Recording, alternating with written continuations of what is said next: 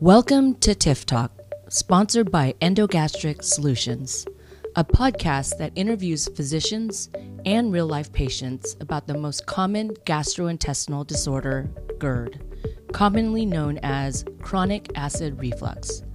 Listen to patients and physicians interact, break down the disease from different perspectives, and learn how taking the next step in your treatment can change your life.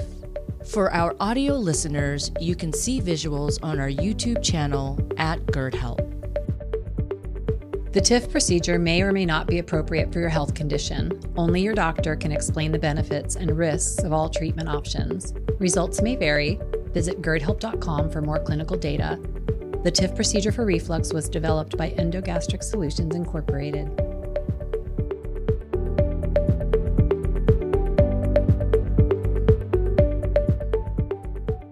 Welcome, everybody, to our TIF Talk today.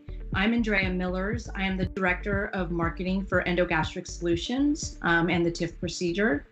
I'm happy to welcome Dr. Michael Murray, who's here with us today. He is the Assistant Clinical Professor at University Nevada, Reno Medical Center. He's also the General Surgeon um, at Northern Nevada Medical Group. So, welcome, Dr. Murray, and thank you for being here today. Thank you, Andrea, for having me. Yeah, so um, we are on Facebook Live, and we're just going to wait a couple of minutes um, and make sure we get a couple of people on. Um, but today we decided, since we're both, you know, remote, um, we are going to do it a little bit differently. We are going to do a Q&A. So um, we have quite a few um, social media platforms, if you will, or, or groups that talk about TIF, the TIF procedure, that have questions about GERD. Um, so today, what we would like to do is um, take some of those questions that um, we get on these um, group pages and answer them with you today, if you're okay with that. Great, that sounds great. Okay, um, wonderful. So you've been doing TIF. Let's get a little background. You've been doing TIF for uh, about 10 years now, right?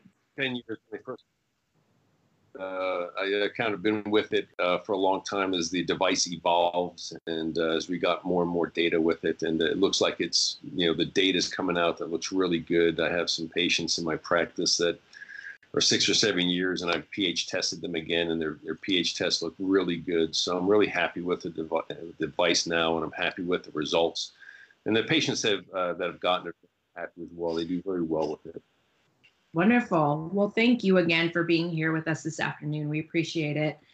So, um, one of the let's let's kind of big, the big elephant in the room, if you will. Um, you know, we've seen a couple of questions that have come up about COVID and their GERD symptoms. Um, so let's just kind of like hit that and then let's get straight to that. Um, so some of the questions that have come up you know um, one person said i just had my tif procedure on february 13th um, does this make us more vulnerable to covid-19 uh, so i wouldn't think that a tif procedure would make you any more susceptible to covid-19 uh, than before having a tif i mean no one has immunity to this disease naturally. So you're only going to get immunity as it goes through the population. So TIF is just a mechanical valve. It creates a high pressure zone down at the lower sphincter.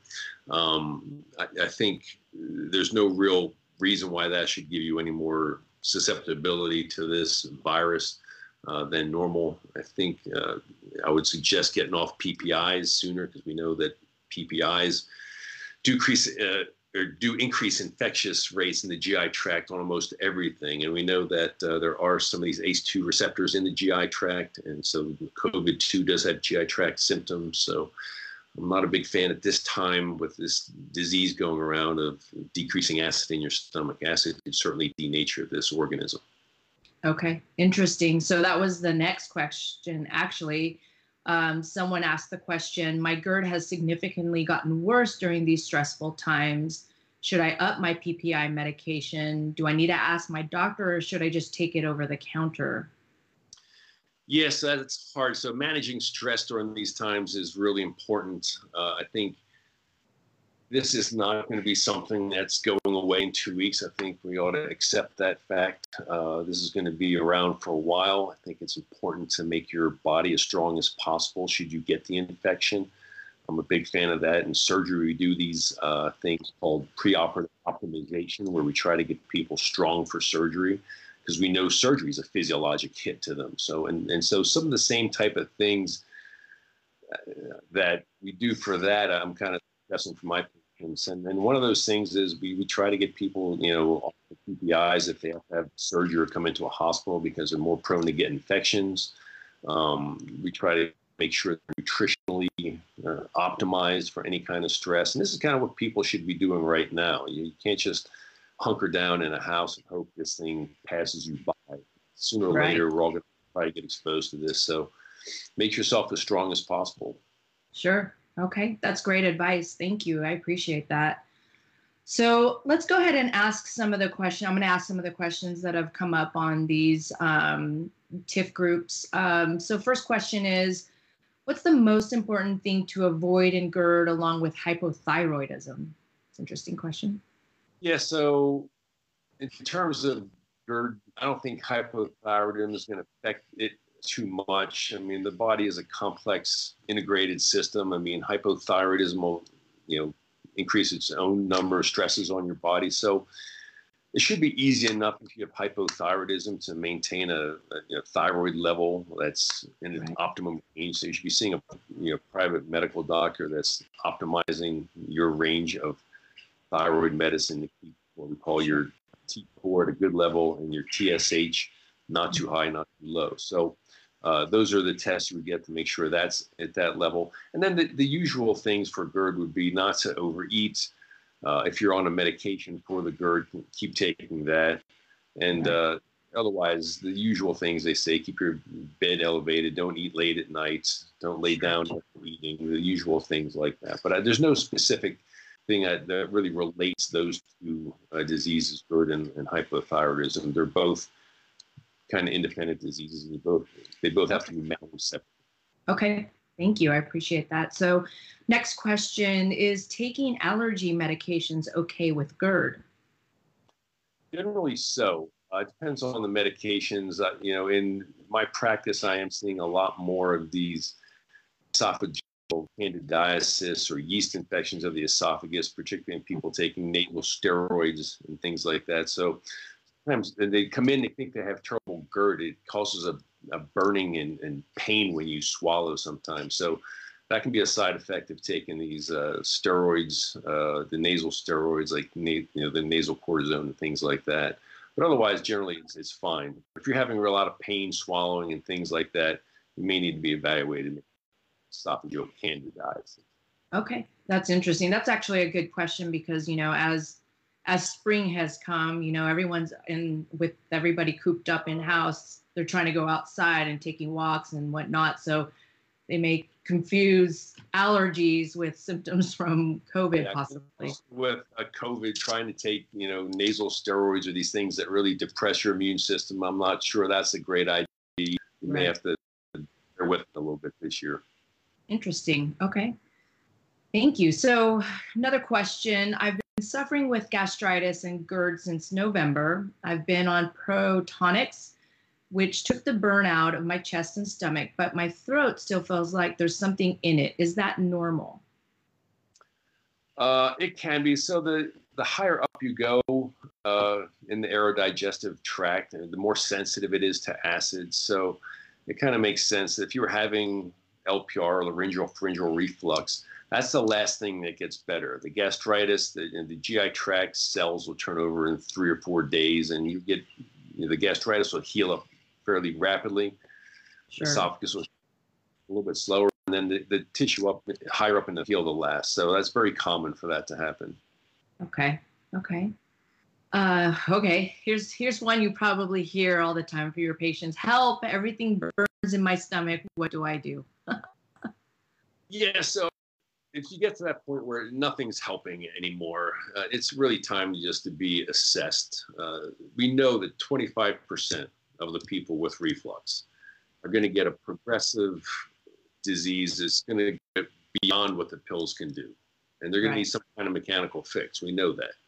Uh, there's data out to support that. So if, if you're having issues with burning all the time, it's every day, nothing seems to make it better. It's time to get evaluated. I would say that evaluation of, of choice would be an upper endoscopy, get evaluated, see if you have a hiatal hernia, which could be leading to that. And at the same time, do a what's called a 48 hour pH test where you implant this little microchip in the esophagus and it stays in there for two days and it measures how many times you have reflux and it gives you a pattern of what your reflux looks like. So that's important to us as as physicians that treat reflux to know what's called the phenotype of reflux or, or what's happening on Okay. a daily basis. So I think that that would be the most important test to get to see where you fall on the spectrum, right? It's a spectrum disease. We know there's not too bad a reflux, and then there's really bad reflux with hiatal hernias and a lot of anatomic issues. And You want to know where you are on that spectrum. Yeah.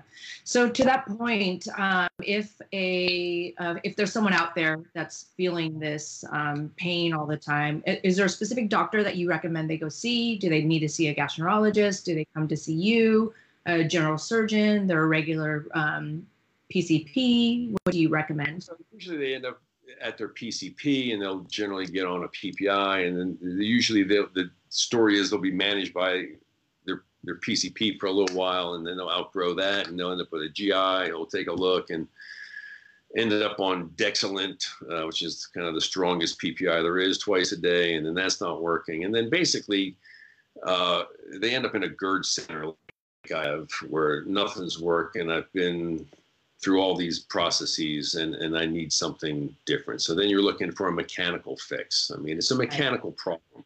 We, we decrease the acid in your stomach to decrease the burn, but it's not always the answer. Sometimes you need to move to some more aggressive approach, whether it's a straight TIF or some hiatal hernia and a fundoplication at the same time. Okay. Yeah, that's great. Okay. So next question: um, What is the success rate of the TIF procedure? That's tough because it depends what you consider success. For me, I, I think getting people off of PPI uh, daily is, is success for me. Um, I'm getting more aggressive about testing my patients, doing another pH test after we do the uh, TIF procedure to make sure that I do have solid, uh, you know, evidence of acid control. But Sure. ma- maintaining them off of their PPI, I think, is is a win. Every year we learn that PPIs have a lot more side effects than we initially thought. And so, if we can keep you off of those medicines and you can resume a fairly normal lifestyle in terms of your eating, then I think that's a win. Yeah, no, that's a good point. And we just actually got a question on Facebook right now from Rocky.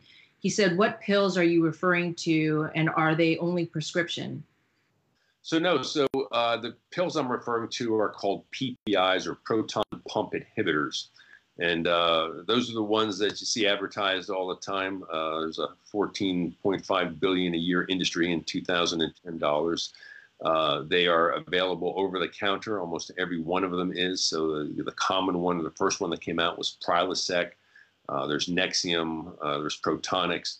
These are all over the counter. Uh, you can go into Costco and buy them by the case uh, and, and treat yourself. You don't even need to see a doctor. So when you go see a doctor, generally we up the doses uh, and maybe give you some of the stronger medicines that need a prescription, like I was suggesting, Dexilant.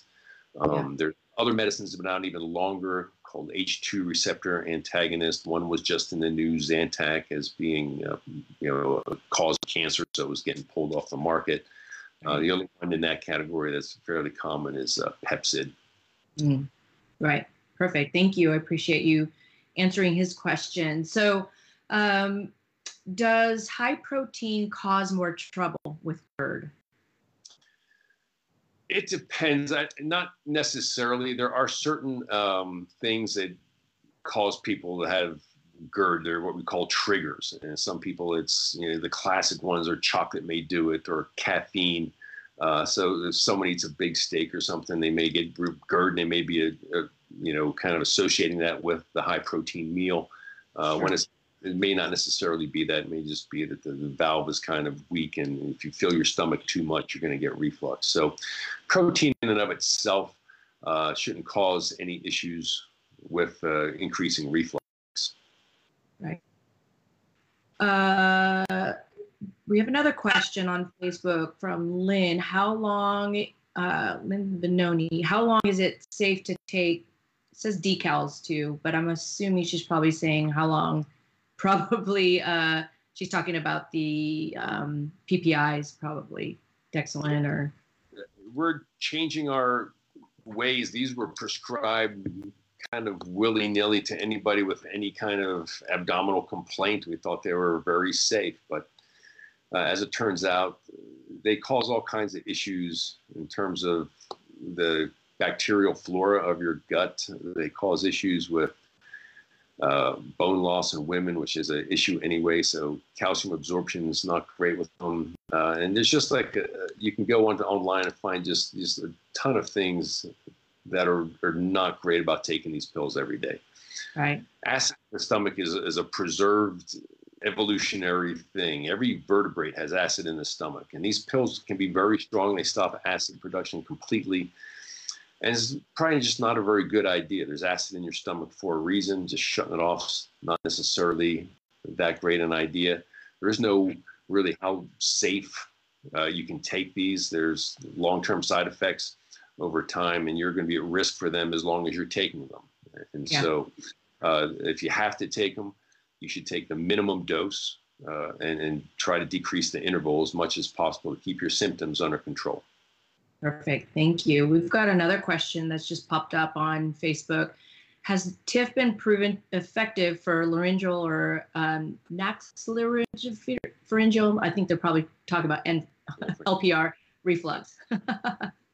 yes. So, yeah, there are studies out there to show that it is great for regurgitation and LPR. Uh, LPR is where you're kind of getting acid way up in the back of your throat, and this is usually from episodes of regurgitation. And the pills really are not very good for that. Right? There's other things in the gastric contents other than acid that can cause irritation. There's bile. There's which is a proteolytic enzyme that can be reactivated later uh, and cause kinds of tissue damage. So for, for people with really bad regurgitation and LPR, a mechanical fix is going to be better generally than the medications.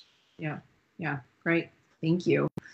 So another question here is if you have GERD and a hiatal hernia around two centimeters and delayed gastric emptying, T half, T half 135 minutes, I think I said that right. Can I get a TIF procedure? Yes, but you're complex. And so uh, it's it's hard. I see a lot of patients uh, like this who you do the endoscopy and it looks pretty good, and there's not a big hiatal hernia there, and you're, wondering what's going on. You do a pH study, and they have a really high acid exposure time, and those people, I'm very suspicious that they have gastroparesis and they're getting this backwash reflux because the stomach's not working very well. It's really important uh, when you study someone to know what's happening in the stomach below the valve and also what's happening in the esophagus above the valve. It is what I call a kinetic chain. You have to understand what's happening in both areas if you're going to really make a difference in this person. So, this person with gastroparesis, I don't know why she has gastroparesis. There's three types. You can have it from diabetes, which is the worst. You can have it from previous surgeries that uh, injure the vagus nerve. And the other uh, catch all group is idiopathic. But it's really important if you're going to do an anti-reflux procedure on these patients is that you discuss with them the need to not go greater than 270 degrees in the okay. because they count on burping and getting gas out of their stomach to maintain comfort levels, and you can give them really bad gas bloat.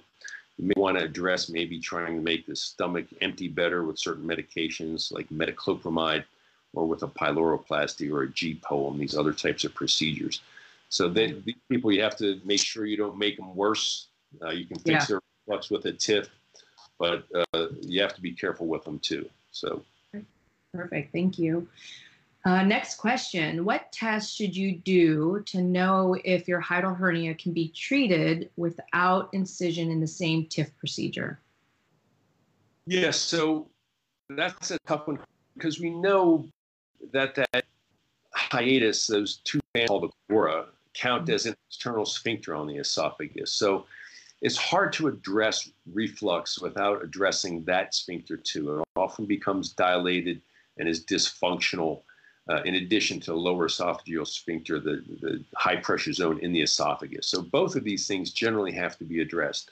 But if you are one of these patients with a really just a low pressure in the lower esophageal sphincter, and you don't have a big hiatal hernia, which is anything over two centimeters. So a TIF is for someone without a hiatal hernia, a straight TIF. So if you're looking to get a procedure without any incisions whatsoever, your hiatal hernia has to be less than two centimeters. Okay. That's really important because if you try to do the TIF in the face of a hiatal hernia, it's not going to work. It's going to fall apart in a, in a year or two, and you're not going to be happy. And you're just better off those four little incisions that it takes uh, to, to fix the hiatus and a minimally invasive approach there. Right. Because it's not going to add very much to the to the outcome and to the discomfort, but it's going to add a lot to the overall success of your operation. Okay, great. Thank you. So, next question is um, I had the TIF uh, five days ago, and it seems like my shoulder pain is getting worse again. Also, it goes into my neck. Is this normal? Um, so you can get this shoulder pain up into the neck, and, and what that is is called a Kehr sign, and it's from irritation of the diaphragm. So even if you had a straight TIF, and I don't know if this person had a, a hiatal hernia repair at the same time or not, yeah. but often that's the same. That's the thing they complain of the most, and I always try to explain that to my patients. They'll generally wake up with that pain in the shoulder. It's kind of surprising to them. They think uh, they had a rotator cuff or something like that. Wow. Wow and it'd be fairly intense. It generally goes in six to eight hours after the procedure, but it can come back. And generally, that's because you get a little blood or, under the diaphragm, and that blood causes inflammation. Mm. And generally, my patients, I suggest they take a, an anti inflammatory, although I guess we're not supposed to take ibuprofen now with COVID around. Yeah. So, uh, generally, uh, I would usually have them take two or three ibuprofens uh, with a meal just once a day uh, okay. for three to four days, and that usually will will take care of it. Okay. perfect. thank you. Does does the acetaminophen do the same thing as NSAID or? So it's not it's not as successful as a, an anti-inflammatory here. So in those cases, it's really getting bad, and just take a few, a few days of ibuprofen will make that go away. Okay, perfect. So next question, I had TIF on Monday, and I'm feeling better each day, just hungry. I am lactose intolerant and type 1 diabetic, so protein shakes, uh, shakes aren't very friendly to these things. Do you have suggestions or examples for diet um, day four through four, uh, four through 13? four through 30. So in my patients, and I don't want to step on any toes because some doctors do it differently in terms of advancing the diet. I consider, you know, swallowing to be physical therapy for the esophagus. So I move along faster than than Asterix has as, as a diet. So in my first week, I keep them on liquids. Uh, it could be any blended liquid. You don't necessarily have to have protein drinks. I mean, you could make your own type of things. Any kind of soup that you put into a bullet blend is fine. Um, and then on like week two, when they start that, I'll have them do some eggs if they're hungry, getting some protein like that, and some you know, scrambled eggs, mashed potatoes with great even like some mac and cheese. It's really cooked really soft, so they have something to okay. chew and, and, cheese, and that'll kind of take away those hunger pangs. Okay. Okay. Oh, this one's. I, I'm, I'm wondering if you get this question ever. Does vinegar and honey work for GERD symptoms? Yeah, so there's all kinds of things. People take aloe, and, and, and there's all this uh, homeopathic stuff out there. Some people now take CBD oil, and and all other kinds of things. And there are CBD receptors in the GI tract. I looked at that, but it's, it's it does cause your lower esophageal sphincter open more, so it's probably not good. But uh, uh yeah, yeah, so I, I, don't know what to say on these things. I you know I tell people they'll come in with a whole load of these uh, you know special medicines and supplements and. I practice allopathic medicine. I try not to. I try to have an open mind. Some of those things may may work or may not, but I just Right. I'm, I'm not really up on all all that stuff. So some of these honeys have been good. I've, I've you know, Manuka honey has certain medical and medicinal value, but I'm not, uh, you know, going to say that's the best way to treat your GERD. I think the best way to treat it is to, again, get a pH test and see where you are on the spectrum. If you have really mild GERD, and that's yeah. then by all means, yeah, yeah, okay. Um, thank you. So I have a sleeve. Can I get the TIF? Uh, yeah, this is a real problem. I see these patients all the time. Terrible yeah. reflux. Know that if you didn't have reflux and you had a gastric sleeve, 40% of those patients will go on to get pretty bad reflux. And the reason is because they come up that sleeve and take the fundus and they take these sling fibers that make up part of the valve there. So even if you were doing well beforehand, good chance you're going to have reflux afterwards. Unfortunately, when they take the fundus, that part of the stomach is what we use to wrap and make things tighter. Uh, so no, right now you really can't have a sleeve. If you have a really kind of dilated stomach, we could do something to kind of, uh, uh, you know, maybe get in there and, and, and do a, a type of TIF. But right now, those patients are a real problem. You can address their uh, hiatal hernias right. and do these other types of things, but it's it's really becoming a big problem. And they really ought should be evaluated for reflux before getting the sleeve some of these patients have terrible reflux beforehand, and they should end up with a, a gastric bypass would be better for them than a sleeve. Yeah, yeah. Okay, thank you. Uh, so this one's interesting. Um, this person had their TIF this morning uh, with no issues during surgery. I'm currently still in the hospital recovering and experiencing extreme nausea. Felt the urge, TMI. She says vomit twice and dry heave, but nothing came out either time. I was painful and I'm worried. Oh, it was painful and I'm worried I already messed it up. Is this level of nausea normal? Um, and she said she tried to eat a small bite of jello. Yeah, so postoperative nausea and vomiting is, is a real pain on some of these cases. And, and the, the really, best thing you can do is avoid it. So, I mean, when you're doing a, a TIF procedure, it's important that you're working with your anesthesiologist, that they get a dose of Zofran before, that they get a dose of Decadron before, that they get the scopolamine patch. And so you do all these things up front to avoid it. Once you get postoperative nausea and vomiting, it's difficult to control. Uh, and it's it's unlikely she tore it all up just by doing some retching. I see a lot of patients they'll do a little bit of retching and everything's fine. Uh, it's just one of those things you're going to have to go through. It does cause some pain. Uh, particularly, I find people that have a, uh, a, straight TIF sometimes have more pain than those that have a small hiatal hernia and a TIF. I don't know why that is. I think we have better. Uh, once you take down some of the adhesions, tissue moves better and it's not under as much tension. But uh, post-operative nausea and vomiting, she should be better, you know, by tomorrow, the next day. So you're just gonna have to go slower and then stick to liquids and make okay. sure she has her Zofran available.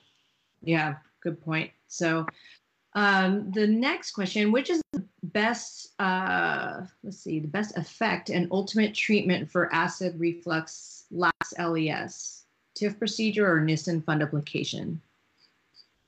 Uh, yeah, so it's it's hard to say. I, I still do uh, Nissens, but it's usually just for really big hernias, big hiatal hernias. So um, so the best operation is an operation that fixes the problem in a minimally invasive fashion with least amount of side effects. That's the best operation, no matter what you're doing. So uh, that's why they do cardiac valves with uh, going through a femoral artery now instead of opening your chest. So TIF's kind of that same way. TIF allows us to do fundoplications and things we had to do with kind of a lot of intervention. We used to have to do a lot of dissection, and, and Nissen does take a lot of dissection. Not everyone has a loose and floppy fundus that they can wrap around the esophagus easily, so they, the dysphagia is much more common with that operation. And gas is much more common with that operation. So for, for strictly controlling reflux, uh, I think TIF's probably going to be the, the least invasive and, and have have good effect. And so it doesn't yeah. burn any bridges later down the line. You could have a Nissen fundoplication. Um, once you have a Nissen, they're hard to redo. I mean, basically, you're, we give you like maybe one more shot after that to redo a Nissen fundoplication. So again, always go minimally invasive, least amount of side effects, least amount of surgery. Yeah. Um, so that's a point. Um, there's possible um, to do only the hiatal hernia repair first and then wait for it to heal to do the TIF procedure?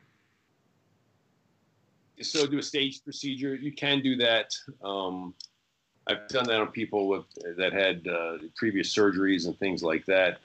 But uh, I think, you know, if you're there, uh, it's best just to get them both done at the same time. Yeah. But there are, you know, indications sometimes for doing a, a stage type procedure. So, yeah, okay. Surgeon, but it's generally not what we do. We generally do everything in, in one fell swoop. Yeah. Okay. Um, probably we've got a couple more questions here. This one's interesting. I had the TIF done almost five years ago, and I can't complain until now. I had my annual upper GI, and they found my twisties. I'm assuming yeah. um, in my esophagus are eroding. Has anyone else had this or heard of it happening? And then what do I do next? Yeah, I don't know. Eh, you know, if an upper GI is really the answer to that question. I mean, are you having reflux again? I mean, you should basically have a pH test and have an endoscopy to take a look at what you have and what the wrap looks like. And uh, having reflux again, you could definitely re-TIF these patients if you don't have a hiatal hernia. So I think you know, sometimes it, the wrap does come undone. It gets loose. We know that happens with Nissens. It happens with anything you do to the stomach. So we know that sure. People that have sleeves, they get, you know, they dilate up and they can gain weight again. So, um, but the but the answer is, I don't, upper GI is not going to give you enough information there. You know, get a pH study, have someone take a look at that wrap, and see if it needs to be tightened up. Perfect. Thank you. I was just talking about everybody um, staying safe and healthy and doing some social distancing. We actually got a question um, that popped up. Um, and I, I know you addressed it when we first started, but there might be some people that didn't jump on until later. And the question was, what can I do while I'm stuck at home, social distancing, um, to try to relieve my GERD symptoms until um, I can go in to see a provider? Yeah, so this is a real problem right now. Um, it's hard to get in to see providers because we're trying to keep people out of hospitals. We do not have the uh, protective equipment to do elective procedures even. So we can't even do a scope on you and figure out what's going on. So this is really tough for everybody to get this plug. Right. So I think the, the thing to do is try and make sure you're eating right. I mean, these are tough times. You don't want to get into stress eating, right? So yeah, don't go to potato chips, sitting on the couch. You have to make, maintain your exercise regimens. Um, like I said, I would st- I would really try to make yourself robust in case you need, you know, if you're right. gonna get hit with this thing, you want to get hit when you're strong, right? So if you're at home, social distancing you may want to cut down the alcohol, right? You may need your liver to make some acute phase proteins. That'll also decrease the, you know, the GERD. Don't eat too much. Have a regimen where you're eating. If usually people, when they're at work, they have a, you know, they get a lunch break and that's all they get and stuff. But at home, it's easy. You get bored. You want to go to the refrigerator. So you have to maintain your regimens. Maintain, you know, if you have a, a fasting regimen, maintain that. Don't eat till noon. Have right. one a day. Yeah. Watch watch the alcohol, and that's that's the other thing. Keep your exercise going. It's not yeah. it's, it's not easy. Yeah, yeah, that's a good point. Um, oh, this is a funny one. I think you'll you'll get a kick out of this. Um, someone said, "I'm on um, day six post-op coffee. Um, her name is Coffee, or his or her name. I think coffee. So I'm on day six post op. I danced a little too hard last night. Did I mess up my TIF? danced too hard. Oh my God. they're, happy. They're happy with their uh, TIF. Um, so, yeah. So usually we, we consider uh, you know, I don't think dancing's that bad, but I think you know, any lifting or anything like that, anything straining, pushing, pulling, we tell you not to do, not to lift anything over 10, 20 pounds. If you had a hiatal hernia repair, obviously you can't do anything like that. Uh, but you know, I tell people to get outside. Walking is the best thing for them. I don't think dancing's going to hurt you too much. Uh, so I doubt you messed up your TIF by dancing. Uh, I don't know what yeah. you were drinking last night, more or less, but the uh, dancing didn't do it for you. TIF, TIF can withstand some dancing, I think. Yeah, yeah. Uh, we need that a little bit for now with these days, right? Um, so I got another one. Um, would you recommend TIF for a two to three centimeter centimeter hiatal hernia? I'm 38 and in good health and weight. Recent uh, surgeon told me TIF is for old people, and this is the gold standard. I don't know that to be true. Can you chime in? Yeah, so uh, it depends really on your comfort level. I think uh, why would you say TIF is for old people? I, I think TIF is better for for younger people. I think uh, it's changing the paradigm. What we used to do is just treat people with these medications until they couldn't take it anymore, and their hernias were huge. And that by the time they got their 60s and 70s, and then we did a Nissen on them. I mean, so uh, I think we don't like PPIs as much as we used to in the 80s and 90s uh, when they, they first came out. We thought they were the greatest. Uh, so I think the best thing about a TIF is it doesn't burn any bridges. She has a small hernia, someone like that. I would you can just do a small in small window laparoscopically, put two stitches in the hiatus, increase the intra-abdominal esophageal length, and then get out and do it and do a a yeah. TIF. Why would you, for a Nissen fundoplication, when we talk about that, that's mobilization of the entire fundus of the stomach, which means cutting all those blood vessels, coming close to the spleen, which could cause a splenic injury. You can get bleeding. You can get a perforation of the esoph- uh, esophagus or stomach. And so it's just, it's a little bit more risky. And so if a hiatal hernia and a TIF would control her symptoms for 10, 15, 20 years, uh, then why would you do something more? Yeah. Yeah. Well, can you talk a little bit about also um, the the um, not side effects, but the post-op um, issues that can come up with Nissen versus the TIF procedure? Because TIF has significantly less post-op. Yeah. So Nissen is a, a, more aggressive option, and, and you know, guys that get on the robot nowadays, they don't want to stop and get off and do it. They're there already. So, but being there doesn't make that the best operation. The best operation, as I stated earlier, is going to be the one that's the most minimally invasive, the right. least amount of side effects, and, and, the safest operation. And it's hard to say that uh, you, comparing a TIF to a Nissen, uh, you're going to be bigger side effect profile, bigger adverse event ratio. So I mean, you get more risks you, as you bring that device close to the stomach near the spleen as you're dissecting here you use these energy devices. That energy can bleed into the stomach. You can get a perforation you didn't recognize. You can injure the spleen. You can do all these things that uh, that make an otherwise safe operation not so safe. Now you know you can say that in you know experienced hands that's very uncommon but it can still happen. So right. uh, you know like i said i still do nissens. I think there are some people that need nissens but a sure. three centimeter hiatal hernia, that's not one of them. That's in my in my book. That's that was someone that needs a, a less invasive option. Right, right. Well, so this gentleman, it's actually a gentleman that asked the question, I believe. Um, he's also in Nevada, he said, and he um, he wants to know where he can he see you. so tell him where you're at. yeah, so I'm at I'm at Northern Nevada Medical Center in uh, in Reno. So just you can get a hold of us. Uh, yeah, I think they'll have it on here at the end of where you get a hold of us. So yeah, yeah, that's just that's just too much operation for for that state of disease. Is yeah. how I feel about it. Yeah. Okay. There's a lot of questions, so I'll, maybe I'll do two more questions and then we'll let oh, you go. So we're good. Uh, okay, good. Okay. Uh, yeah. And if anyone, if you're good, then, um, but so what is the success rate? And I know you answered this a little bit, but um, she's saying um, the success rate of TIF and should I stay on represent 40 milligrams for life? I think you answered that already, but maybe you can answer it again.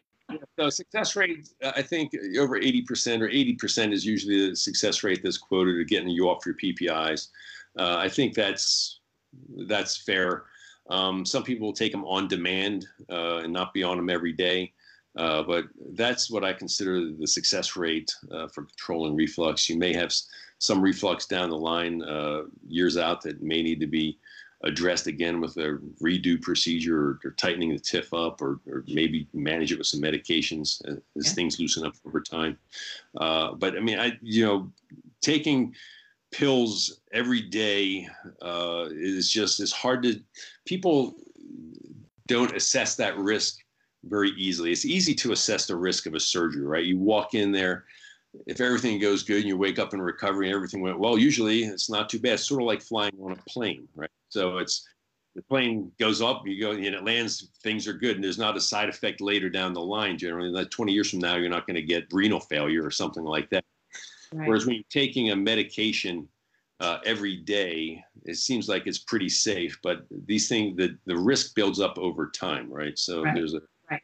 famous quantitative guy named Taleb Nassim who talks about that. The comparison of that would be like rolling over rocks in the Mojave Desert. If I paid you a dollar to roll over rocks for every rock you rolled over, you think that's a pretty good idea until you rolled over one with a Mojave green rattlesnake under it, and then it bites you and you die. So that's right. kind of so it, it, seems like it's a good idea every day until you get renal failure or you get a terrible infection or you get you know osteoporosis and break your hip or these things. So it's hard right. to assess that long-term risk uh, in that case. Whereas surgery is an easier thing for people to understand that kind yeah. of risk.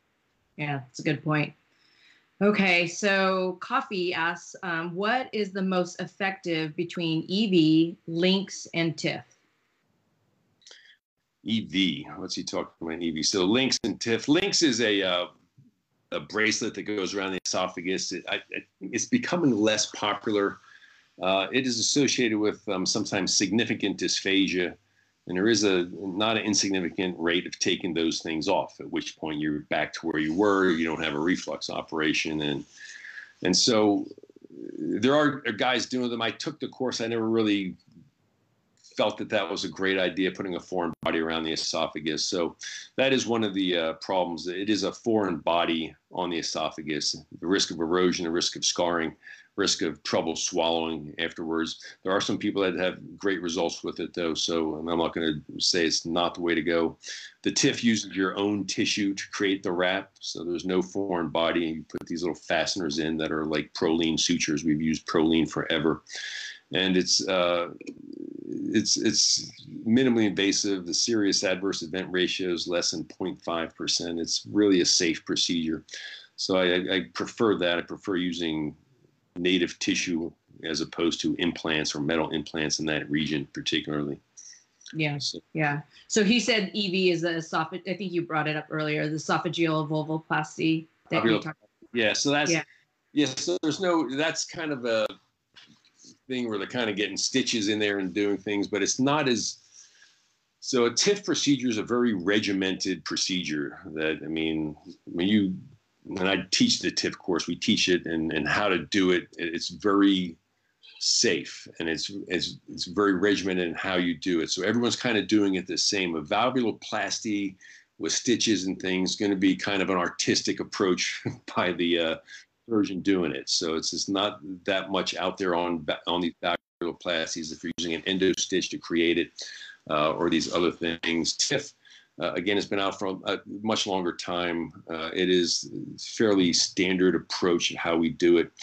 The uh, learning curve on it is fairly low, particularly compared to a Nissen. So we have some data that about 23 of these operations, you do 23 TIFs and you're pretty good. Your wraps are good, and your you know your times to doing them are good. So, um, yes, a valvuloplasty is just a little bit, like I said, it's kind of an artistic thing based on what the surgeon's doing and what you're accomplishing. It's hard for me to comment on. Yeah, yeah. Well, I appreciate that. Okay, so um, the last thing I wanted to do talk about is um, next month, April, is Esophageal Cancer Awareness Month. Um, and I thought maybe that you could um, maybe give a little um, insight uh, to those that potentially have a loved one or someone or they themselves might be at risk. Um, uh, what are the things that they can do um, to help in that situation or to, yeah, so for awareness? Is a, a really tough disease. It's a it's a really bad cancer and uh, it doesn't give you too many signs or symptoms. It's happening. By time it presents, it's usually with uh, dysphagia or trouble swallowing. You'll see someone tapping their chest at at the dinner table.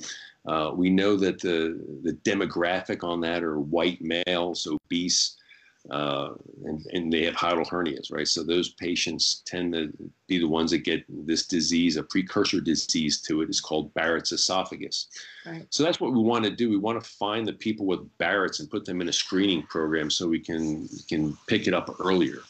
And so yeah. we know that just like colon cancer, we're seeing uh, Barrett's at an earlier age, right? So just this year, American Cancer Society recommend getting your colonoscopy at age 45 50 because the younger population is getting their cancers earlier. And we're seeing that with Barrett's esophagus too. Barrett's uh, at an index endoscopy is becoming much more frequent. So if you're a white male generally and you're getting a colonoscopy and you've had reflux for over five years, recommendation that you get an upper endoscopy at the same time. So you can be evaluated to see if you have Barrett's and you can be put into a screening program to be followed. Uh, again, it's just one of those things where they, they have techniques where you can burn off this Barrett's. You can do endoscopic mucosal resections, endoscopic submucosal dissections. There's all kinds of newer technology to treat Barrett's and Barrett's dysplasia, and it never gets to cancer. And that's got to be our goal. It's got to be our goal to not let it get to cancer because once right. it gets to cancer, it's really hard to cure, has a very high mortality rate, and it's it's just a, a brutal cancer. So I would yeah. say that, you know get screened is yep. the most important thing. If you if you've been on these pills for a long time, you've had a reflux for a long time, even if it's under control, you have good symptom control. Don't assume something's not happening at a cellular level, and the only way you can assess that is with endoscopy. Perfect. Thank you so much, Dr. Murray.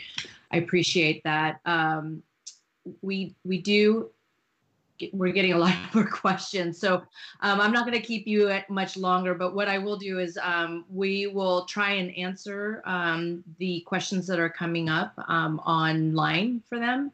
Um, so, um, but I do want to thank everybody for joining us today, and we plan on on doing more TIF talks, maybe at least once a month, and answer your questions. So please follow our GERDHelp.com page. Um, so you can learn more about the TIF procedure and your GERD symptoms and how to treat those and how to um, keep yourself aware. And then also you can visit um, our GERDHelp.com um, website where you can find physicians. I, I, see a lot of questions coming up um, asking where can I find a physician near me. So our uh, GERDHelp.com website has a physician finder where you can find a physician that's located near you um, and you can potentially reach out to them and, and get screened, as Dr. Murray would say. So, Dr. Murray, I can't thank you enough again um, for joining us today. We appreciate it. And um, stay safe, everybody out there. And yes. Um, yeah, yeah, stay safe and healthy. And thank you again for joining us today. If you are suffering from chronic acid reflux and want more information, please visit GERDHelp.com or download our GERD Help mobile app. Thanks for tuning into another episode of TIF Talk. Leave your questions and comments on our social media at GERD Help. Live well, GERD free.